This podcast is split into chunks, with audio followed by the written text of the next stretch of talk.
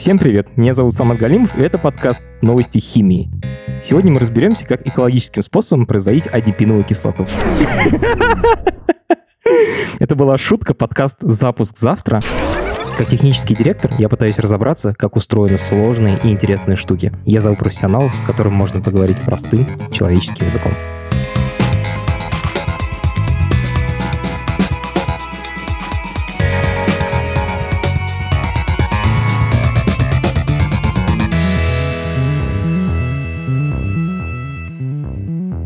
В это трудно поверить, но через две недели конец четвертого сезона этого подкаста.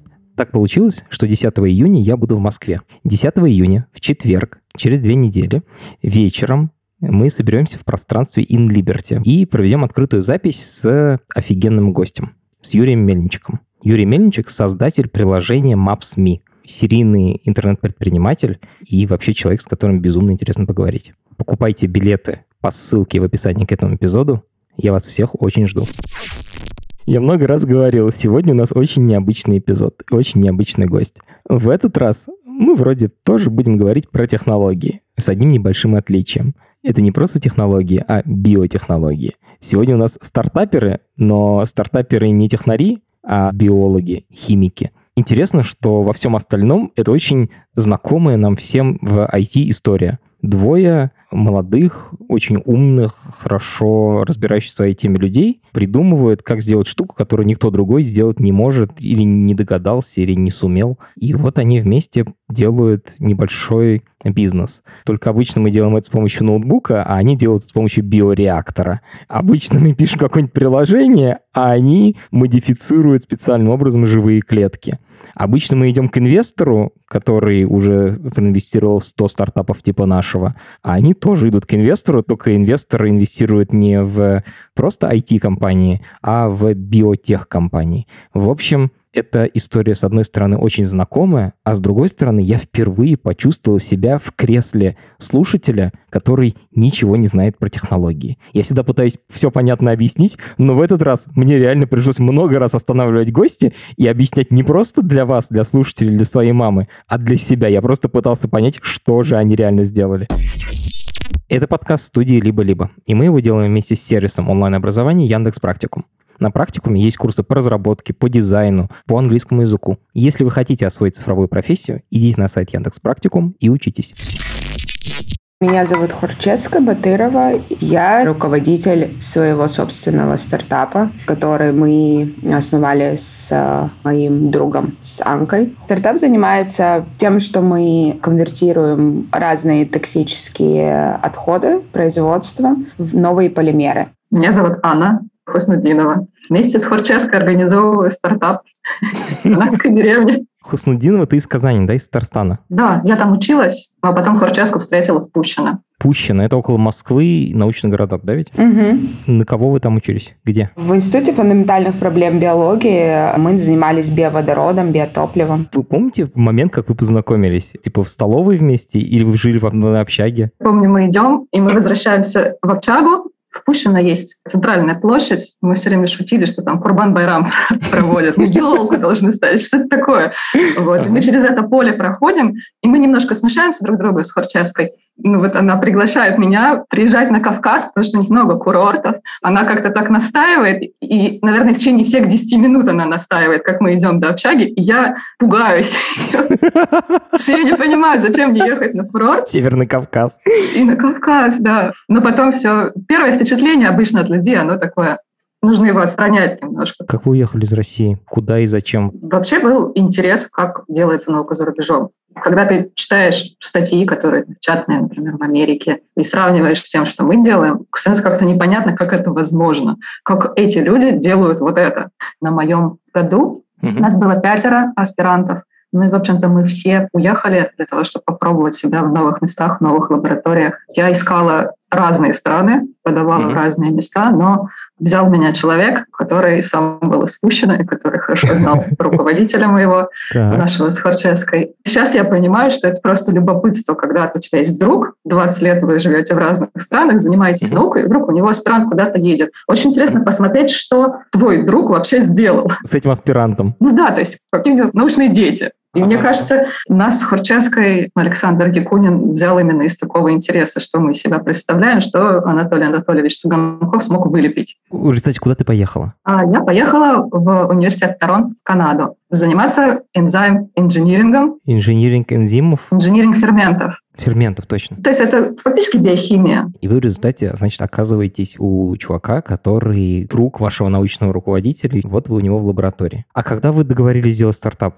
Это, в общем-то, было логическим исходом того интереса, который возник к нашему изобретению. Мы зарегистрировали наше изобретение, которое мы сделали, пока мы работали в... Подождите, как это вообще работает? Вы просто работали над какими-то научными задачами и что-то изобрели. Так что ли? Случайно, да. типа. Ну, не случайно, но как бы... Обычно бывают такие моменты, когда у тебя эксперимент, ты его запланировал, ты смотришь, и что-то не сходится. И такое часто, и у нас, в принципе, до сих пор разложенное по коробочкам лежит, что так и не сошлось. И вот в какие-то моменты, когда ты споткнулся, ты можешь, ну, просто это там списать на ошибку, либо не записать статью. Но mm-hmm. ты потом к этому все равно мысленно возвращаешься. Если рядом с тобой есть друг, ты все равно в это будешь вкладываться, пытаться понять, строить какие-то эксперименты уже чисто для себя. И, в общем-то, вот этот момент, из которого вырос стартап, это было такое вот... Когда что-то пошло не так в эксперименте. Да. У кого что пошло не так? У тебя или у Харчевски? Мы вместе работали над одними теми же группами ферментус, угу. и мы вместе наблюдали странные достаточно вещи. Что пошло не так в эксперименте? И что это был вообще за эксперимент? В общем, этот эксперимент направлен на то, чтобы заставить фермент, который делает адипиновую кислоту, основной строительный элемент нейлона 6,6, заставить этот фермент работать. А этот фермент очень сложный. И никто до нас не мог заставить его работать по многим причинам. Тут надо вот объяснять. Обычно я в технологиях типа все понимаю и могу там много всего прослушать, а потом сказать, а теперь объясню для мамы и объяснять. Здесь я разбираюсь очень плохо, поэтому давайте объясняйте. Адипиновая кислота, что это такое? Ну, в общем, 95% произведенной адипиновой кислоты в мире идет на синтез нейлона 6,6. Нейлон 6,6 – это высокотехнологичный, высокостабильный полимер, который используется не как вот у нас в голове сразу, о, нейлон, значит, бабские колготки. Нет. Нейлон 6,6 – это суперстабильный полимер, который применяется в частях машины для строительства, для медицинских каких-то оборудования. И потом идет высокоплотный такой текстиль. Но 45% нейлона 6,6 идет на автомобильное производство и строительство, потому что плотный очень полимер. Изолятор и так далее. То есть это такой пластик особенный, который применяется в современном мире очень активно. Да, это очень важный пластик, который усиливает свойства, стабильность других пластиков. То есть ты добавляешь этот пластик в другие пластики, стабильность их возрастает. Стабильность, это значит, что они дольше остаются такими, какие они есть, какие их произвели. То есть они не портятся просто сами по себе. Да. Стало понятно, что вы пытались произвести в результате, а как вы пытались это сделать? Как производится эта адипиновая кислота? Что вы делали в эксперименте? В общем, адипиновая кислота, чтобы стало понятно, в мире она делается только из нефти. Нету никакой альтернативы биологической производства адипиновой кислоты. И когда она делается из нефти, 钱。Побочным эффектом производства адипиновой кислоты является оксид азота, который очень токсичен, 3, в 300 раз более токсичный, чем СО2. Углекислый газ, этот оксид разрушает озоновый слой планеты. Примерно 60 миллионов тонн в год, даже больше, выбрасывается СО2 вместе с оксидом азота в атмосферу только из-за производства адипиновой кислоты. То есть это один из самых сильных контрибьюторов. Глобальное потепление. Глобальное потепление, вот этот эффект. Разрушение озонового слоя и вот это все. Угу. И вот это производство очень многие пытались заменить биологическим путем. То есть до нас очень многие группы пытались это делать, как в институтах, так и внутри индустриал этих компаний. Но основной компонент того, чтобы сделать это производство рабочим на индустриальном уровне, это сделать энзимы, белки, которые могут производить адипиновую кислоту, стабильными. И вот эту задачу никто не мог решить, а мы ее решили. То есть ваш эксперимент, он был про то, как произвести эту адипиновую кислоту не из нефти, а из чего-то другого с помощью живых белков. Белков, которые производят живые организмы. Энзимы — это белки, которые производят живые организмы для своих каких-то целей, да? Именно так, да. И сделать э, не просто с помощью белков, а сделать эти белки внутри клеток — суперстабильные. Харчевска, тут надо пояснить, что очень многие современные химические процессы делаются с помощью грибков или других микроорганизмов, которые плодятся, едят то, что нам не надо, и производят то, что нам надо. Но самый классический пример – это дрожжи в пиве. Типа ты закидываешь дрожжи, сахар, воду, вот это все перемешиваешь, дрожжи плодятся, едят сахар, выдают алкоголь, и вот у тебя пиво получилось. Бывают генетически модифицированные дрожжи, которые производят разные вещества. Современная биология, современная химия так работает. Вот вы пытались произвести адипиновую кислоту с помощью тоже живых клеток таких, да? Неправда, нет. Как раз-таки проблема с производством адипиновой кислоты специфически, живыми клетками, она заключается в том, что заставить живые клетки производить адипиновую кислоту очень сложно. Это не рентабельно, потому что не все микроорганизмы любят... Адипиновую кислоту? Не то чтобы адипиновую кислоту, а любой твой продукт, который пытаешься их сделать. На самом деле это хорошо распиаренная система. На пиве она, может, и работает. Но дело в том, что когда ты пытаешься производить другие вещества, пользуясь живыми микроорганизмами, тебе надо очень сильно постараться, чтобы провоевать фактически с метаболическими путями этих микроорганизмов, которые были созданы на протяжении миллиардов лет эволюции. То есть ты борешься фактически с эволюцией, с природой, и все время микроорганизмы из-за того, что они мутируют, они все время как бы борются назад, да, то есть это вот не хотим и не хотим, и не будем тебе ничего делать вот так вот. Вообще-то биотехнология в традиционном понимании, вот это взять живой микроорганизм и что-то там поменять и заставить его жрать сахар и делать мне, например, духи или мне делать какое-то лекарство, она не всегда работает. Она работает, но экономически это имеет смысл, когда ты делаешь очень дорогой компонент. Но если ты пытаешься делать, например, пластик, который практически ничего не стоит, да, там он стоит там, 1 доллар за килограмм адипиновая кислота, ты никогда не сможешь это сделать экономически рентабельным. Ноу-хау нашего изобретения заключается в том, что мы не боремся с эволюцией. Мы смогли заставить микробы производить достаточно таргетных белков, которые делают всю работу за микроорганизм. И микроорганизм в нашем случае уже не микроорганизм, это капсула для белков, которые делают всю работу. Микроорганизм в нашем случае уже не делится. И мы называем этот подход зомби-клетки, потому что мы не работаем с чистыми белками, и мы не работаем с живыми микроорганизмами. Мы работаем с чем-то посередине. Мы смогли стабилизировать белки внутри живых микроорганизмов и сделать живые микроорганизмы стабильными в операционном среде, то есть стабильными в индустриальном процессе. И вот, этот вот, вот эта система зомби-клеток, она работает как химический катализатор. Таким образом, что сейчас мы можем рентабельно производить адипиновую кислоту. Значит, в мире есть такая очень важная химическая штука – адипиновая кислота. Она используется для производства пластика. Обычно ее делают из нефти и при этом загрязняет окружающую среду, и мы все скоро из-за этого умрем. При этом все пытаются производить адипиновую кислоту с помощью живых клеток. Никто не пытается. А, окей, хорошо. В принципе, вообще существует такой способ производства веществ, когда ты тюнишь генетический код живых организмов, что они начинают есть, например, сахар и производить, например, духи. Типа ты можешь сделать такие дрожжи. Это работает, если конечный продукт очень дорогой. Ну, например, духи, их можно там разлить в бутылки и в кучу денег на этом заработать. Да. Тогда ты тратишь кучу сил на то, чтобы эти дрожжи себя хорошо чувствовали, производя очень странные для них вещества, и все равно экономически целесообразно. Но адипиновая кислота – это вещь, которую надо производить тоннами, и поэтому вот эти стандартные подходы с дрожжами, они не работают. И никто не знает, как это сделать. А это пробовали делать, да, другие компании? Они пробовали вот этим вот как раз-таки стандартным способом, где ты заставляешь дрожжи жрать, например, кокосовое масло.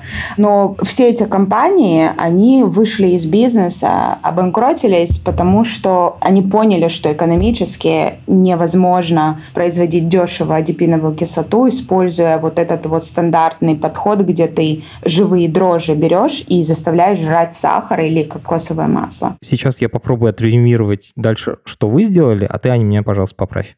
Вы решили, не будем пытаться сделать хорошо дрожжам, которые едят сахар и производят адипиновую кислоту. Мы вместо этого подготовим дрожжи таким образом, или там какие-то бактерии, я не знаю, какие-то живые клетки, чтобы у них внутри оказалось много белка, который нам нужен. Белок – это такой ключик, который, э, соединив с чем-то еще, получается адипиновая кислота. И вот у вас теперь, значит, двухкомпонентный процесс. Сначала вы готовите такие клетки, внутри которых много этого нужного вам белка, а потом смешиваете их с чем-то, и получается адипиновая кислота. Все верно. Смешиваем с отходами бумажной промышленности. Воу-воу-воу. То есть не с чем-то ценным, а с отходами, уже с какими-то отходами. Да. Расскажи, что это, что за отходы бумажной промышленности, что это такое и, и, и вообще как это? Но мы, к сожалению, не специалисты по бумажной промышленности. Мы имеем только представление, что это определенные мономеры, ароматические соединения, достаточно летучие, которые мы можем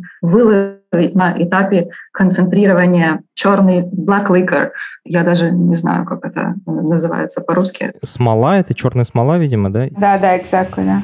Наши субстраты – это то, от чего бумажная промышленность пытается избавиться, и детоксифицировать. А мы можем смесь этих мономеров брать и использовать в нашем процессе. То есть это не просто отходы бумажной промышленности, они еще и токсичные отходы бумажной промышленности. Да. Для меня это было удивлением, что мы делаем бумагу да, из древесины, ага. и оно не должно смотреться так ужасно. По-настоящему это ну, огромнейшие территории, которые загрязнены. Мы можем предложить часть вот этих вот отходов, которые сжигаются, использовать на производство чего-то полезного. А тут вы предложите им ее продать вам, и вы дальше вы из нее уже сделаете адипат. В смысле, они нам должны еще заплатить за то, что мы и возьмем этот отход. Это правда, чистая правда. То есть там токсичность такая высокая, что они должны быть рады не то, чтобы платить нам, еще инвестировать в нас.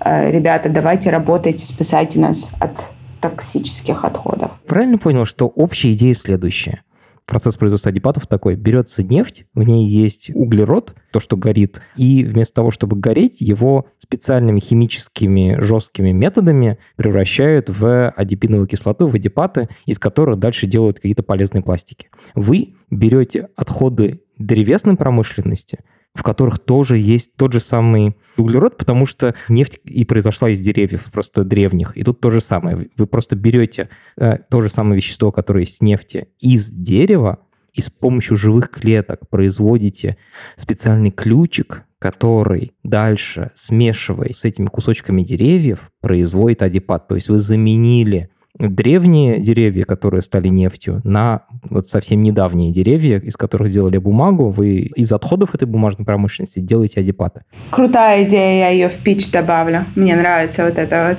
Супер. Понятно. Ну, просто не было понятно, почему деревья могут заменить нефть. Сейчас стало понятно.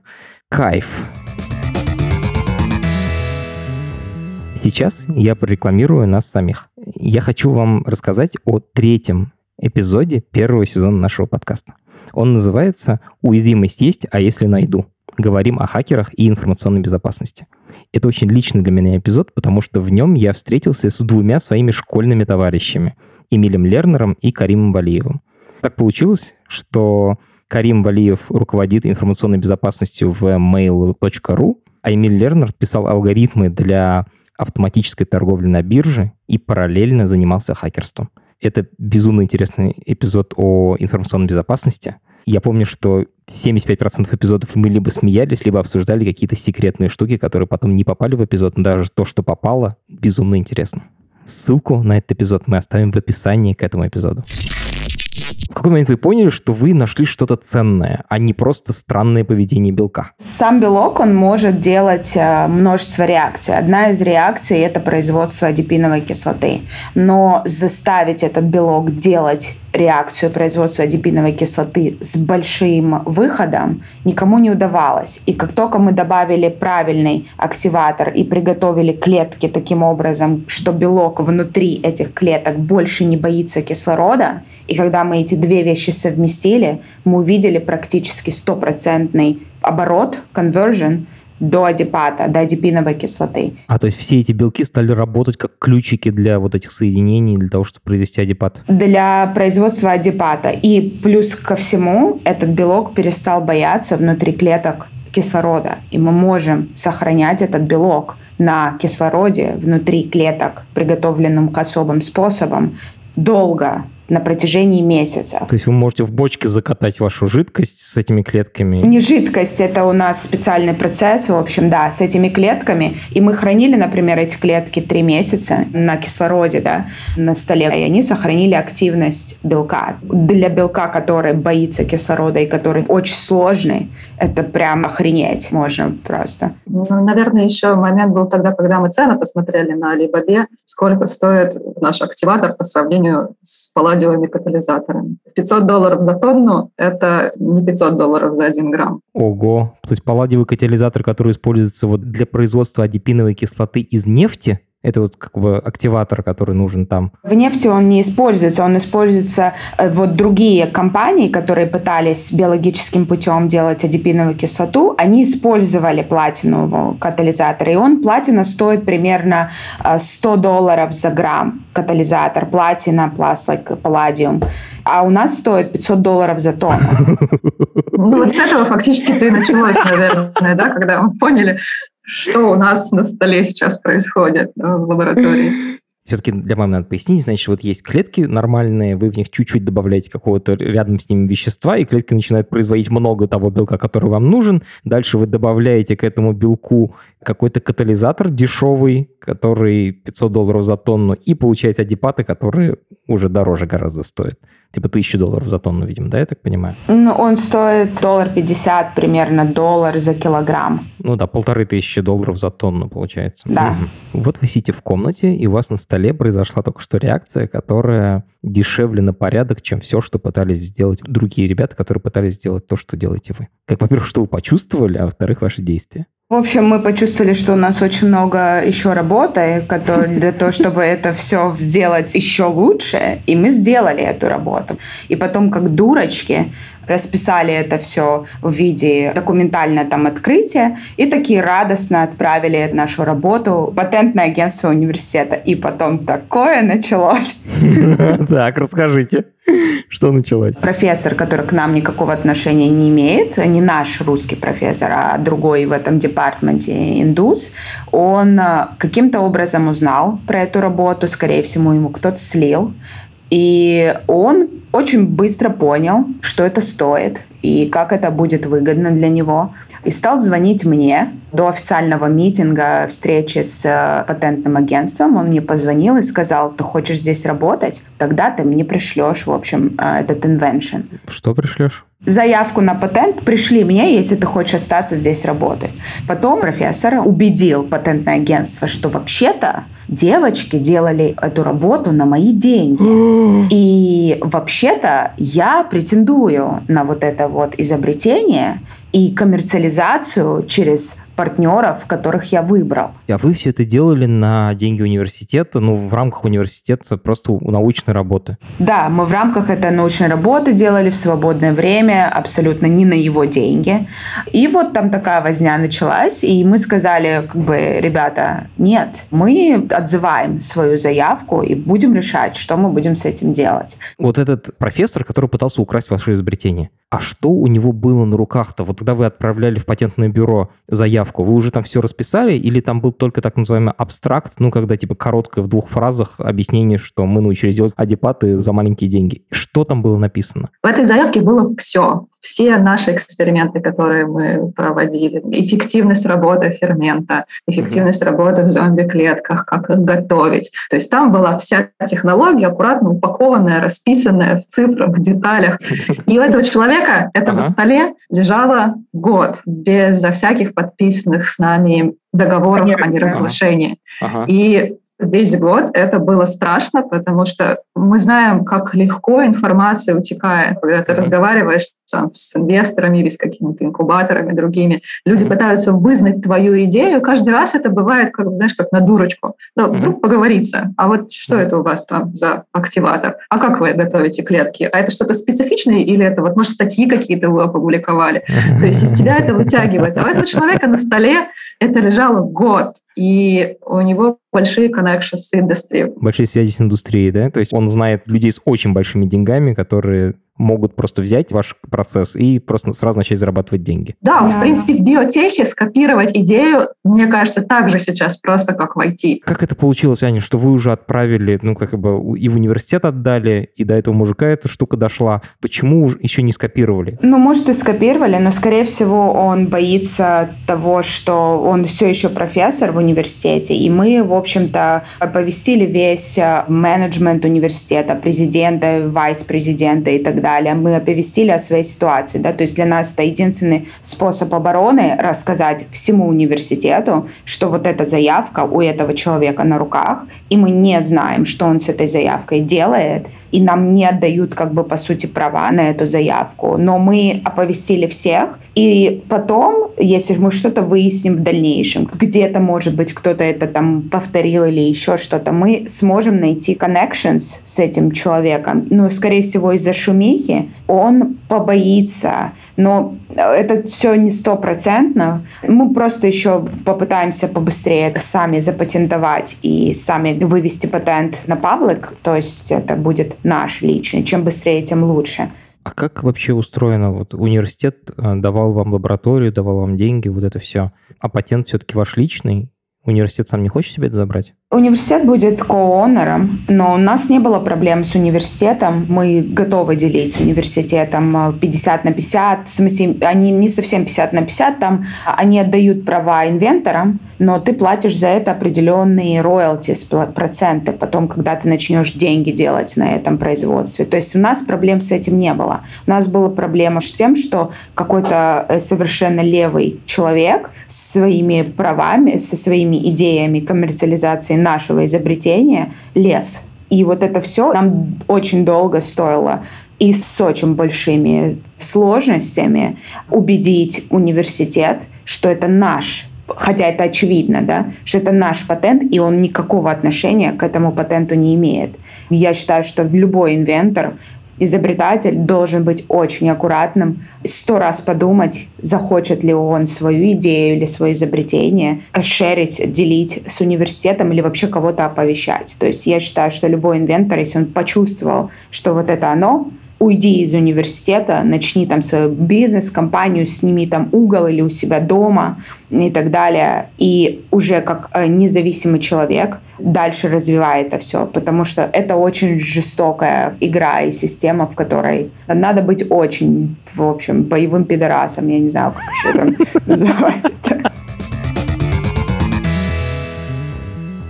Вот вы как бы поняли, что с университетом каши не сваришь, нужно делать свое. Что дальше происходило? Мне кажется, что как раз мотивацией сделать свой стартап, как вот ну, еще раз эмфасайз на это, это было угу. то, что мы пошли с интенцией запатентовать через университет. И встретились с такими вещами, которых мы в принципе не ожидали встретиться, с угрозами Хорчески. Да, потом на нашего руководителя начали давить, ну, он не очень хорошо понимает во всех делах формальных, что это как бы нам выгодно. Там, через год мы узнали, что коммерциализация была приписана к другой фирме, не нам, а наши заявки вычеркнуты. Основная мотивация делать свой стартап была для того, чтобы просто вырваться из всего из этого. Кто-то редактировал вашу заявку для того, чтобы бабки уходили не вам, а вообще какой-то лев левой компании? Да. Коммерциализация да. нашего. Себе. Мы когда просто начали потом просматривать переписку, наши заявки были изменены. То есть даже без постановки нас в известность, они просто поменяли там пункты, что мы отказываемся от коммерциализации. Ничего себе, это прямо кино какое-то. Академическая среда, кажется, там все такие, знаешь, профессора в Пенсне, вот это все. Университет — это корпорация. Никакого отношения к такой, знаешь, академии, которую мы здесь угу. представляли, МГУ, Пущина, они не имеют. Может быть, где-то в Европе, мы очень надеемся, но университеты Северной, Северной Америки — это именно корпорация, у которой есть лейбл, имя, которое ты можешь как франшизу использовать, но не больше. Все, что родилось в твоей голове, принадлежит университету, и когда мы пытались это вывести, нам даже говорили, что так в вашей голове ничего не могло родиться, вы это услышали у нас на митингах. Вот это был момент, после которого мы, наверное, просто избежали в деревню. Обалдеть. Э, так, расскажите, как что дальше происходило? В смысле, начала вся эта жесть с патентом? И вот в течение года я пыталась найти разные способы финансирования нас, как независимых исследователей в стартапе, да, то есть, ну, организовать стартап, организовать компанию и найти в первую очередь деньги на этот стартап, потому что если ты начинаешь э, какую-то войну или вообще какие-то разборки с университетом по своему изобретению, вытащить это изобретение, тебе нужны большие деньги на адвокатов. Ну и, в общем, я подала много разных заявок, и один из инкубаторов самых крутых э, в мире по биотехнологии IndieBio, они приняли мою заявку, они приняли нас в свой кохорт и инвестировали в нас первые деньги. Инкубатор мне слово знакомое в технологиях. Это еще называется акселератор. Э, в общем, это люди с большими деньгами, которые говорят, э, мы наберем там 20-30 стартапов, дадим им там по 1000 долларов в месяц или там по 2, ну, короче, какие-то не очень большие деньги, еще дадим им офис, и еще мы дадим им доступ к самым лучшим инвесторам и к самым лучшим экспертам в этой области. И если из этого что-то получится, дальше каждый из этих стартапов, ну, если они станут успешными, даст нам довольно существенную долю, там 5-10% из компании. То есть это такой на самом раннем этапе, они сеют понемножку денег в каждую компанию, и если какая-то из них в будущем станет Фейсбуком, то они заработают очень много денег. И, видимо, в биотехнологиях такое тоже есть? Да, вот э, есть два акселератора крутых в Силиконовой долине. Это YC и IndieBio. YC занимается IT в основном. У них тоже есть биотек э, сейчас. Но IndieBio — это специфически фокусированный акселератор для биотехнологий. Они запустились примерно 6 лет назад. И сейчас у них ну, очень крутой прогресс и количество инвесторов, которые они смогли привлечь по всему миру, огромное огромно, то есть у них репутация очень такая значительная, и доступ к капиталу мировому, в общем-то, очень такой большой. Я не слышал об IndieBio, но YC, Y Combinator, если твой проект прошел в YC, то это такая марка качества. Все хотят, и очень мало проектов это делают.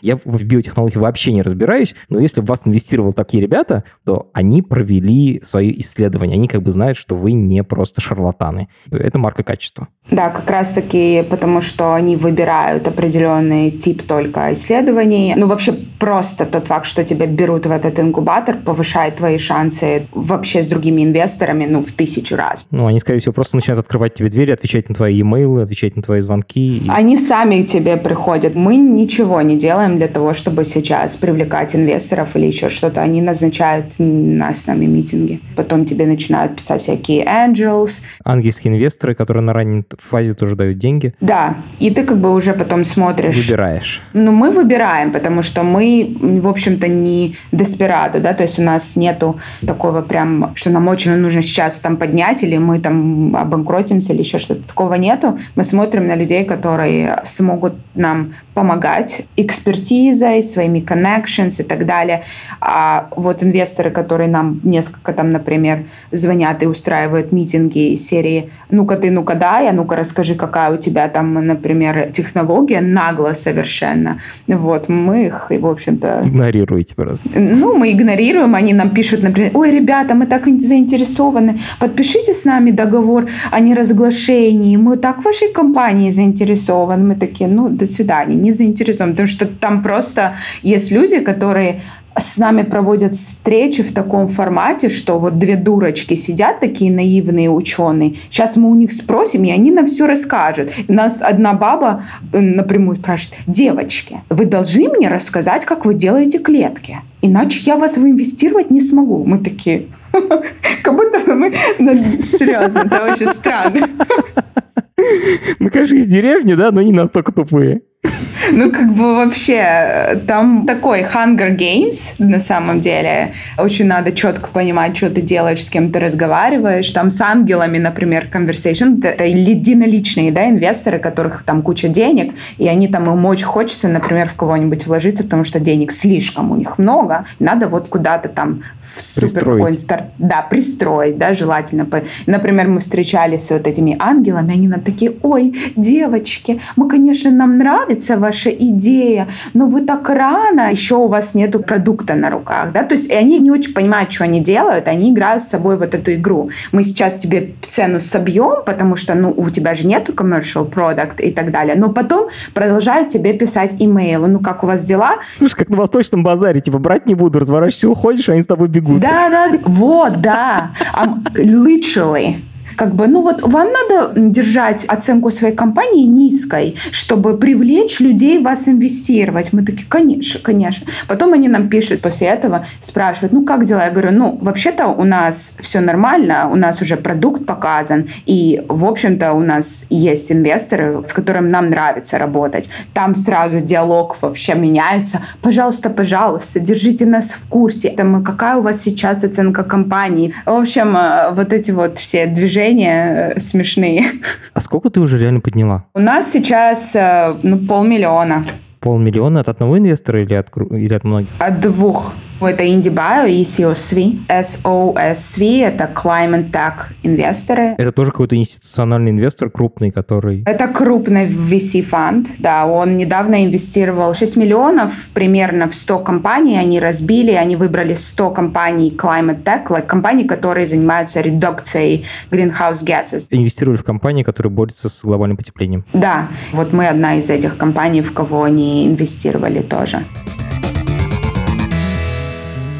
Аня, расскажи, пожалуйста, вот я когда делаю стартап технический, мне нужен ноутбук и кредитная карта, чтобы привязать ее к какому-то там Амазону или еще какому-нибудь серверу. Арендуешь сервер за 5 долларов в месяц, и все, у тебя как бы все, что нужно для работы, в принципе, уже есть. А что нужно вам? для стартапа вашего? Хорошо вам, ребята, если вам так мало надо. У нас основная проблема была в Торонто, то, что мы не могли найти лабораторию, оборудованную вытяжным шкафом. Чего? Подожди, а вытяжной шкаф это то, что в школьных химических да, классах есть. Именно. То есть мы поэтому были так удивлены, почему такое лимитированное количество лабораторных площадей ну, в такой большой стране. Мне нужно, чтобы был вытяжной шкаф, чтобы работать со всей этой токсичной химией, с которой мы начинаем работать, ага. да, и которую мы конвертируем в водопад. Мне нужно, чтобы выращивать культуру, шейкеры, в которых поддерживается определенная температура, ага. хроматограф для того, чтобы анализировать продукты, всякие сушильные установки, чтобы подготавливать клетки. Ага. И как-то так получилось, что ну, вот фактически только в единственном месте у нас это все и сошлось. Где это сошлось? Вот в Сидней, Кейп Бретон, вот в этой самой деревне, где проживает 30 тысяч человек. А почему там есть лаборатория? Наверное, это Вершурен центр. Это центр, направленный на поддержку стартапов молодых, да, и у них здесь есть, он полностью напичкан оборудованием, которое ты можешь рентануть и которое ты можешь использовать. В принципе, для начальных этапов это как раз то, что и надо, потому что когда ты отработаешь, покажешь mm-hmm. свой пилот-продукт, Потом ты уже можешь выходить и искать там аутсорсинг, где-то ты будешь отдельно там в реакторах выращивать у кого-то свои клетки, кто-то будет делать конвертацию, кто-то будет делать полимеризацию. Ну, либо ты сам выстраиваешь уже потом в дальнейшем производство. Это все зависит от того, сколько мы по моменту graduation из IndieBio сможем поднять денег. Может быть, у нас будет свое где-то на pulp and paper mill production, свое маленькое производство, присоединенное ну, к этим отходам, которые они... Бумажному заводу. Да. Но пока что мы ограничены вот этим вот оборудованием, которое нам надо. И в начале, когда все только начиналось, и мы вошли в программу, единственным вариантом для нас была Россия, которая может сразу же предоставить все, что надо. И вытяжной шкаф, и хроматограф, и там сушку, и шейкеры. И мы позвонили Индибаю, они ага. собрались все вместе на нас смотреть. В смысле, вы в Россию сейчас хотите? Такие, да, вот мы можем завтра купить билет на самолет, и послезавтра я уже начинаю работать в лаборатории для того, чтобы демо-продукт показать. Они сказали нам, что никто не захочет инвестировать деньги в Россию. В этом большая проблема. Сейчас те connection, которые они нам дают, это mm-hmm. мы можем там в Турцию, в Арабские Эмираты, мы можем даже в Канаде находиться. Mm-hmm. Да? Ну, по-хорошему, конечно, в Америке, но если мы российский стартап, и мы базируемся в России, нам просто побоятся дать денег. Они объясняют, почему? Или они говорят, типа, геополитика? Геополитика, да. А что вам нужно продолжать делать? У вас уже есть как бы готовый продукт? Ну, в смысле, вы уже как бы весь этот цикл прогнали? Или у вас есть просто наметки и мысли о том, как это можно сделать? Ну, мы показали на, в, в лаборатории на объеме от 2 до 50 литров наш продукт уже. То есть у нас есть адипиновая кислота. 50 литров, это звучит уже как довольно много, да ведь? Мы показали, ну да, у нас есть адипиновая кислота из вот этого вот специфического ароматического компонента, который э, из, дерева, из дерева до адипиновой кислоты нашими методами, нашим методом оно работает, то есть продукт у нас уже есть, и вопрос сейчас стоит в том, как масштабировать дальше и оптимизировать дальше, и откуда получать э, отход вот этот вот э, промышленности древесной. То есть надо договориться с каким-то производителем бумаги. Да, вот он, мы как раз и занимаемся тем, что договариваемся с этими разными компаниями большими, которые производят эту бумагу по поводу этих отходов. Пытаемся сдвинуть этих людей с места. Я на самом деле до сих пор нахожусь в шоке от того, что есть вообще отдельный мир биотех стартапов, в котором у вас как бы что-то жизнь происходит, она совсем другая. Ну, в смысле, вот я, то, что я слышу, в IT, мне кажется, гораздо свободнее и с информацией, и вообще ну, гораздо более такая взрослая среда, стартаперская. А у вас вы делаете гораздо более интересные штуки, но при этом такое чувство, что все это только начинается. Да, да, да, это точно только начинается. И вот тот же самый IndieBuy, ему там 6 лет от роду, да, то есть это единственный эффективный биотек-акселератор. Сейчас огромный спрос в мире на то, чтобы сделать несколько клонов IndieBio. Вот, например, в Турции, в Эмираты хотят, и Сингапур хочет. Ну, это как бы франшиза, да, и вот они сейчас будут выбирать, например, Эмират Штаты предложили Индиба 10 миллиардов долларов, чтобы они сделали там определенный клон. Охренеть. Еще такой вопрос хочу задать. А сколько вы собираетесь на этом заработать? У вас уже есть прикидки? Вы понимаете, типа, если все это взлетит, то, что вы делаете, это история на сколько? На 10 миллионов долларов, на 100, на миллиард? Ну, рынок нейлона 6,6, 30 миллиардов долларов годовой. Рынок просто адипиновой кислоты 10 миллиардов долларов годовой. Я считаю, что для нас сейчас модель бизнеса оптимальная. Это бизнес к бизнесу, да, то есть где мы продаем. Мы сейчас уже сотрудничаем с брендами Lululemon, я не знаю, а, слышал ты или нет, это, а, в общем, одежда для фитнеса такая. Они используют нейлон 6.6, потому что они хотят делать очень качественную одежду не из полиэстера, а именно вот такой из нейлона, крутого нейлона. Есть еще Gore-Tex, это куртки. Gore-Tex я знаю, конечно. К Адидасу мы пока не суемся. Мы можем, конечно, туда сунуться, но нам пока это не надо, потому что слишком большая фирма. И это они сделают, это не эксклюзивным брендом, они просто инкорпорируют это в свое производство и не будут сильно на это внимание уделять. В то время как Gore-Tex, Lululemon, они сделают из этого такой бум. Подождите, а вы единственный поставщик такого чистого э, адипата? Да, мы единственные в мире. Нифига себе. Так сколько денег ты же посчитала? Я не верю, что ты не считала. Мы хотя бы хотим стать одномиллиардной долларовой компанией, то есть э, evaluation, чтобы оценка компании вышла на 1 миллиард. Дело в том, что компаниям, которые до этого пытались производить адипиновую кислоту и нейлон, такие как Renovia и Verdesign, им дали миллиард долларов на строительство. Заводу? Да, именно под Адипат. Миллиард долларов, как минимум, эти компании Инвестиции. получили. Инвестиции. Байамбер то же самое. Да. Нифига себе. И что с ними стало? Они обанкротили. Они не закончили свои строительства заводов, под которым дали миллиард долларов. И сказали, ну вот невыгодно экономически это делать, и мы все вот потратили. Офигеть. Мне такое чувство, что я стою в начале чего-то очень-очень большого, и если уже раньше в это инвестировали миллиард, значит, как бы там они видят огромные э, возвраты инвестиций. Ну, посмотрим. Пока что это двое против ветра, но вот еще третий подъедет в субботу. Нам надо набирать четко людей, которых мы доверяем, и очень аккуратно именно не с точки зрения технологии, как бы она достаточно ясна, это надо надавить на целлюлозную бумажную промышленность, можно другой фидсток, например, взять и так далее, подстраховать, но очень важно выстроить грамотно бизнес-схему сейчас, вот на данном этапе, потому что мы все-таки пока что одни на этом всем рынке, которые могут это сделать, и нам надо выбрать правильную стратегию строительства бизнеса вокруг этой технологии. Порекомендуйте что-нибудь в интернете. Что вы читаете, что вы слушаете. Ой, блин, я последнее время только читаю про то, как, э, в общем, venture funds, э, строительство бизнеса, модели, в общем, разбираю. Что самое классное про это? Ну, мне понравились последние лекции из Стэнфордского университета. Это лекции, направленные на то, как учить инвесторов находить стартапы, инвестировать в них, э, как с ними разговаривать.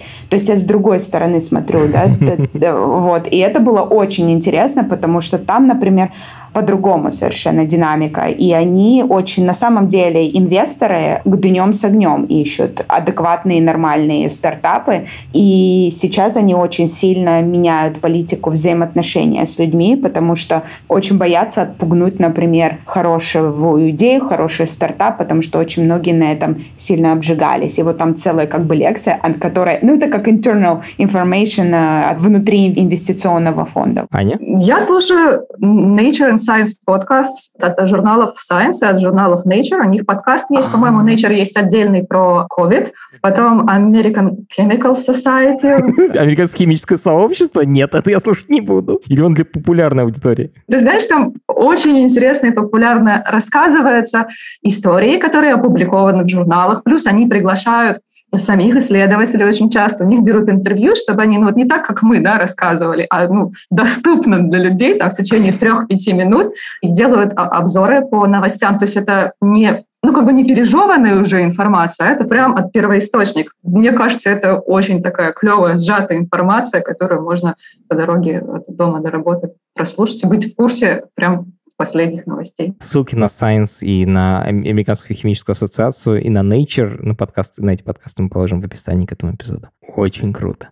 Я не знал, что в биотехе есть стартапы, и мне очень понравилось с вами разговаривать. Я на самом деле уверен, то есть я очень надеюсь, что у вас получится, и если вы не против, вы обещайте мне, что дадите этот э, интервью эксклюзивное, когда вы так и станете миллиардной компанией. Обещаем. Это подкаст студии «Либо-либо», и мы его сделали вместе с сервисом онлайн-образования Яндекс Практикум. Над подкастом работали редактор Юлия Яковлева, продюсер Павел Воровков, звукорежиссер Нина Мамотина. За джингл спасибо Алексею Зеленскому. Приходите на открытую запись. Мы вас очень ждем в Москве 10 июня в четверг вечером. Покупайте билеты, ссылка в описании к этому эпизоду.